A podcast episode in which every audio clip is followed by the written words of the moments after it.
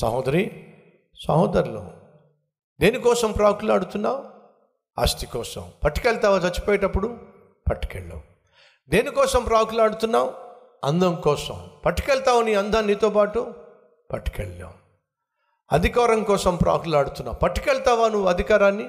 పట్టుకెళ్ళావు. ఆరోగ్యం కోసం ప్రాకులాడుతున్నావు. పట్టుకెళ్తావు ఆరోగ్యాన్ని? పట్టుకెళ్ళావు. ఏం పట్టుకెళ్ళగలవు? ఒక్క ఆత్మను మాత్రమే పట్టుకెళ్ళగలవు. దాన్ని కాపాడుకో.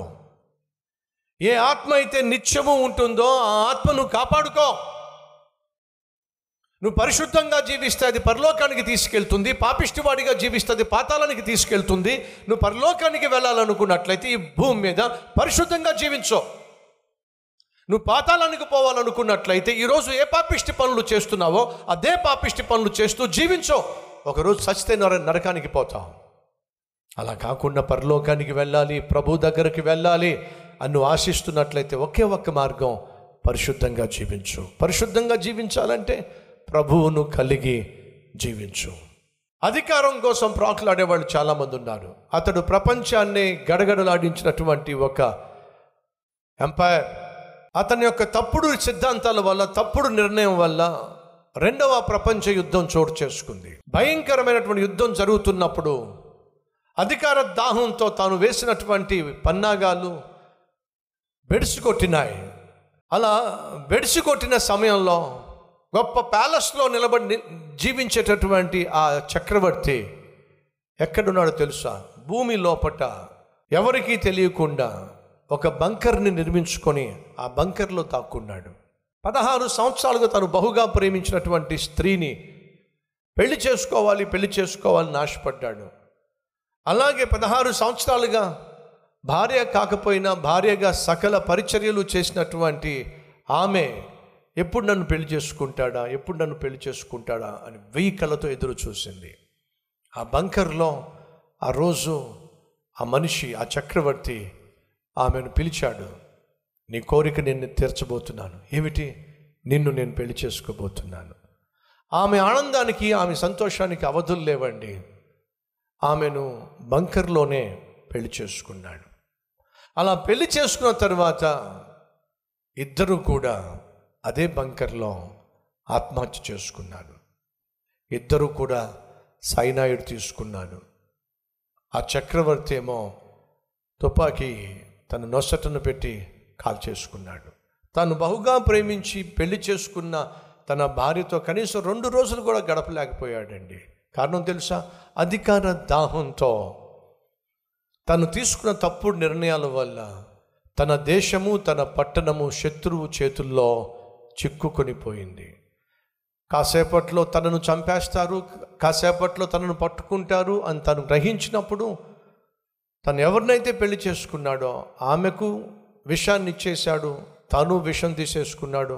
ఒకవేళ సైనాడు పనిచేయదేమో అని చెప్పి, ఖచ్చితంగా చచ్చిపోవాలని చెప్పి నొసటిన తుపాకీ పెట్టుని కాల్చుకొని చచ్చిపోయాడు. అతను ఎవరో కాదండి, మనందరికీ బాగా తెలిసిన పేరు హిట్లర్, అడోల్ఫ్ హిట్లర్. అధికార దాహంతో తల్లాడిపోయా అధికార దాహంతో అల్లాడిపోయాడు. కానీ చివరికి ఏమయ్యాడో తెలుసా? ఆత్మహత్య చేసుకున్నాడు. ఈరోజు ఈ మాటలు వింటున్న సహోదరి సహోదరులు, అధికారమా ఈరోజు మనిషి కావాల్సింది? కాదో, ఆత్మ రక్షణ. అందమా ఈరోజు మనిషి కావాల్సింది? కాదో, ఆత్మ రక్షణ. ఆస్తిపాస్తుల ఈరోజు మనకు కావాల్సింది? కాదో, ఆత్మ రక్షణ. కానీ ఈరోజు ప్రొద్దుట్లేస్తే సాయంత్రం వరకు మనం అందరం దేనికోసం ప్రయాసపడుతున్నాం? డబ్బు కోసం ప్రయాసపడుతున్నాం. అదే అత్యవసరంగా మనం భావిస్తున్నాం. ఒక మాట, డబ్బో మీ ఇంటి నిండా ఫర్నిచర్ను కొనిపెడుతుంది కానీ సుఖాన్ని కొనిపెట్టగలదా? ఏసీ కొనుక్కోండి, సోఫా కొనుక్కోండి, చక్కని బెడ్ కొనుక్కోండి. సుఖాన్ని కొనిపెడుతుందా? సాధ్యం కాదండి. మీకు ఏం అర్థం అవుతుంది? ఆస్తి కన్నా, అంతస్తు కన్నా, డబ్బు కన్నా మనందరికీ కావలసింది ఆత్మ విషయంలో శ్రద్ధ, ఆత్మ, దేవునితో సత్సంబంధము. ఇది అత్యవసరం. దేవునితో సంబంధం లేకుండా నీకు డబ్బున్నా, దేవునితో సంబంధం లేకుండా నీకు అందం ఉన్నా, దేవునితో సంబంధం లేకుండా నీకు అధికారం ఉన్నా, దేవునితో సంబంధం లేకుండా నీకు ఆస్తిపాస్తులున్నా, వినో ఏదో ఒకరోజు వాటిని కలిగిన నీవు ఏడుస్తావు ఏడుస్తావు ఈరోజు అందరు నన్ను విడిచిపెట్టేసిన కారణం ఏమిటి? నా ఆస్తి వల్లేగా. ఈరోజు అందరి చేతుల్లో నేను ఒక బొమ్మగా మారిపోయిన కారణం ఏమిటి?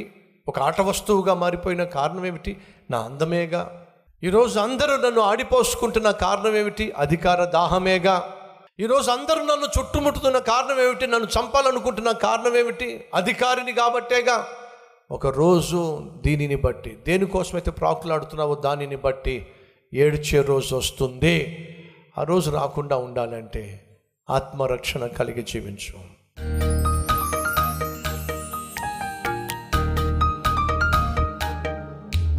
మహాపరిశుద్ధుడు అయిన ప్రేమ కలిగిన తండ్రి, బహుసూటిగా స్పష్టంగా మాతో మాట్లాడావు నాయన. విత్తబడిన ఈ వాక్యాన్ని ఫలింపచేసి ప్రతి ఒక్కరి హృదయంలో నాయన ఆత్మీయతను పెంపొందించండి. మాకు కావలసింది ఆత్మరక్షణ, మాకు కావలసింది ఆత్మీయత. అందం కంటే, అధికారం కంటే, ఆస్తిపాస్తుల కంటే నాయన అత్యవసరమైనది ఆత్మరక్షణ.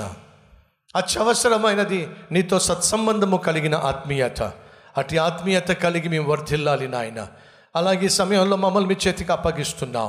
అరికాలు మొదలుకొని నడినెత్తి వరకు నాలో మాలో ఉన్న ప్రతి లోపాన్ని, పాపాన్ని క్షమించి, మన్నించి, నీ రక్తములో మమ్మల్ని కడిగి శుద్ధీకరించి నిత్యము నీకు అంగీకారముగా, నీకు మహిమకరంగా మేము జీవించులాగున సహాయం చేయమని యేసయ్య పేరట వేడుకుంటున్నాం తండ్రి. ఆమెన్.